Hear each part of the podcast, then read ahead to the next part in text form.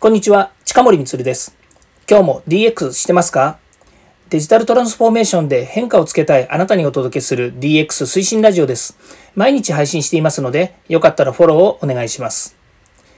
さて今日はですね、DX 超入門 DX とは何かの8回目です。えー、DX 推進は毎日の積み重ねが大事、プラス1%の法則というのをお話ししたいと思います。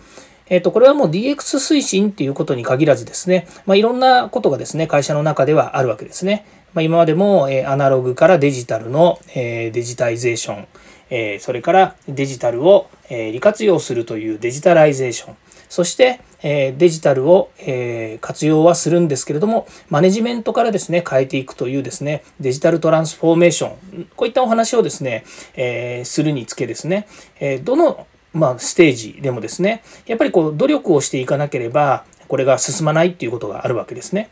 で、今日お話しするのはですね、DX 推進のお話なんですけれども、えー、一つ目がですね、やっぱりデジタル化をするのは簡単だっていう話なんですね。っていうのは、あの簡単だって言ってるのは、まあ、これはあのあのちょっと語弊があるといけませんのであ誤解があるとですねいけませんのであのちゃんとお話をしますね。まず1つ目なんですけども、えっと、デジタル化が簡単っていうのは例えばの話ですね。あの今回の、えー、まあ、テレワークとかですねから、えー、ペーパーレスとかまこういったものをですね、実現しようと思うとですね、どうでしょう、皆さんの会社でも、やればできるじゃんって思うことって結構あったかと思うんですよね。で、会社の変革を起こすっていう意味で、会社の中に、えテレワークができるようになったり、まあ、オンライン会議ができるようになったり、それから、えっと、ペーパーレスで、え全員ですね、まあ、ペーパーレスにして共有するとか、から、ハンコを減らすのことができたとかですね、まあ、こういったものをですね、え DX 推進というふうに呼ぶ方もいるんですけども、本質的に言うと、本質的に言うとっていうのか、全体で見れば、あの、その会社にとっての DX 推進の一部ではあると思うんですけれども、でもこれで言う、え DX っていう部分で言えばですね、ただ単にですね、え今までできなかったアナログな作業をですね、デジタルに、デジタルを、に置き換えたということのみがあの DX っていうことになるわけですよね。ですから、まあ、ある意味これはデジタル化したっていうことにおいても、まあ、同義語で良いと思うんですよね。まあ、もちろんその、えっと、DX 推進の一部としてやってるということなので、全体感としてはですね、えー、そういった、えー例えばあのテレワークっていうこともそうでしょうし、それからオンライン会議の導入であったりとか、えそれから、えペーパーレス、それからハンコ、脱ハンコですね。まあこういったもの、脱ファックスもそうですよね。そういったもの全部がですね、す、べ、て有機的にまあ、えっ、と、え組み合わさってですね、会社の変革っていうことでもいいのかなというふうには思います。ですけど、そのデジタル化ってすごく簡単だと思うんですよね。あの、やればできるじゃんっていう世界があると思うんですね。でこれ一つ目ですね。それから DX っていうのは、あの、もう割と、えーこれ地道な取り組みなんですよね。で、なぜかっていうと、まあ、デジタルトランスフォーメーションっていうふうに言ってるんですけども、実際にはですね、この前に、えー、B がつきます。ビジネスデジタルトランスフォーメーションなんですよね。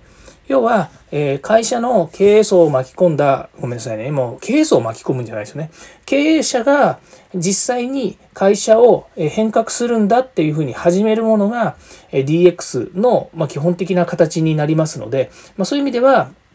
あの、社を挙げてですね、DX に取り組むんだということになります。そういう意味では、えー、社員全員がですね、そこに、えー、一緒になってですね、会社の DX 実現のためにですね、えー、推進していくと。まあ、中にはですね、がっつりですね、そのショップその職種ですね、DX 推進の担当になってですね、あの、本当に動き回らなくちゃいけなくなるということもあるでしょうし、それから、えー、そういったメンバーの人たちと一緒にですね、えー、もうコツコツコツコツやらなければいけないということもあるかもしれません。そういった意味では、DX 推進というのは、とても、えー、根気よくですね、地道な努力が必要な領域になってまいります。なぜかっていうと、えマネジメントを変えていく、マネジメントから変えていくということが必要だからですね。それから3番目ですが、え毎日の積み重ねが効果を生むということなんですね。で、えここで一つちょっとお話ししたいのが、プラス1%の法則っていうのがあります。で、これどういうことかっていうとですね、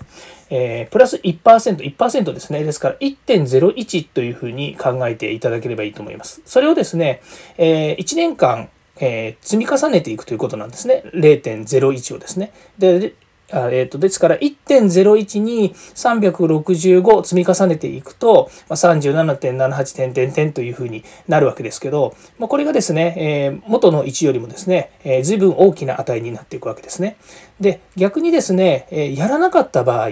これを、えー、1%マイナスになるんですね。プラス1%じゃないですから、マイナス1%というふうに考えると、0.99ということになりまして、これをですね、365日続けていくとですね、えー、0.025という形で、まあ、元のですね、1よりも小さな値にどんどんなっていってしまうんですね。これはあの、まあ、会社が、あの、そのまま止まっているっていうことで言えばいいですけど、機械損失とかですね、それからデジタル化の遅れとか、人材育成の遅れであるとか、それから、えー、まあ、社会的に言うと、その波に乗れなかったとかですね、それから会社の意識としては、やはり従業員のモチベーションだったり、イノベーションを起こさせる機運を損なったっていうふうに考えると、このマイナス1%の積み重ねよりはですね、プラス1%の積み重ねですね。さっき言いましたが、1.01を365日かけると、37.78点点点というふうにどんどん大きくなっていくということであればですね、まあ、限りなくですね、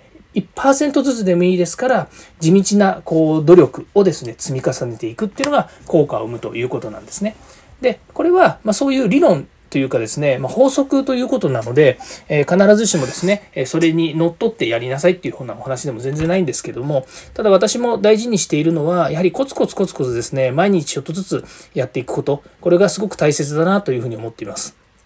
で、私の今の、えー、この音声配信もですね、音声配信の話に戻っちゃうんですけど、音声配信もですね、今で、えー、大体、えー、300弱ですね。えー、今日で298回目なんですけど、298回ですね、えー、ほぼ毎日、えー、半年間コツコツですね、こうお話をしてきて、ここまで来ているっていうことを考えるとですね、まあ、この、え毎日毎日が1%であれば、1%コツコツコツコツですね、本当に皆さんに大体、そうですね、えー、5分から10分ぐらいのこの放送をですね、お渡ししてるわけですけれども、まあ、こういったものでですね、えー、少しでも皆さんが、えー、DX、それからデジタル化、まあ、いろいろ IoT、AI とかですね、いろんなものに興味を持って、で、推進する一つのですね、えー、きっかけになればというふうに思っていますので、それが、ま、皆さんのですね、耳に届いて、で、少しでも、え、力になれればというふうに思っています。まあ、そういう意味では私自身もですね、この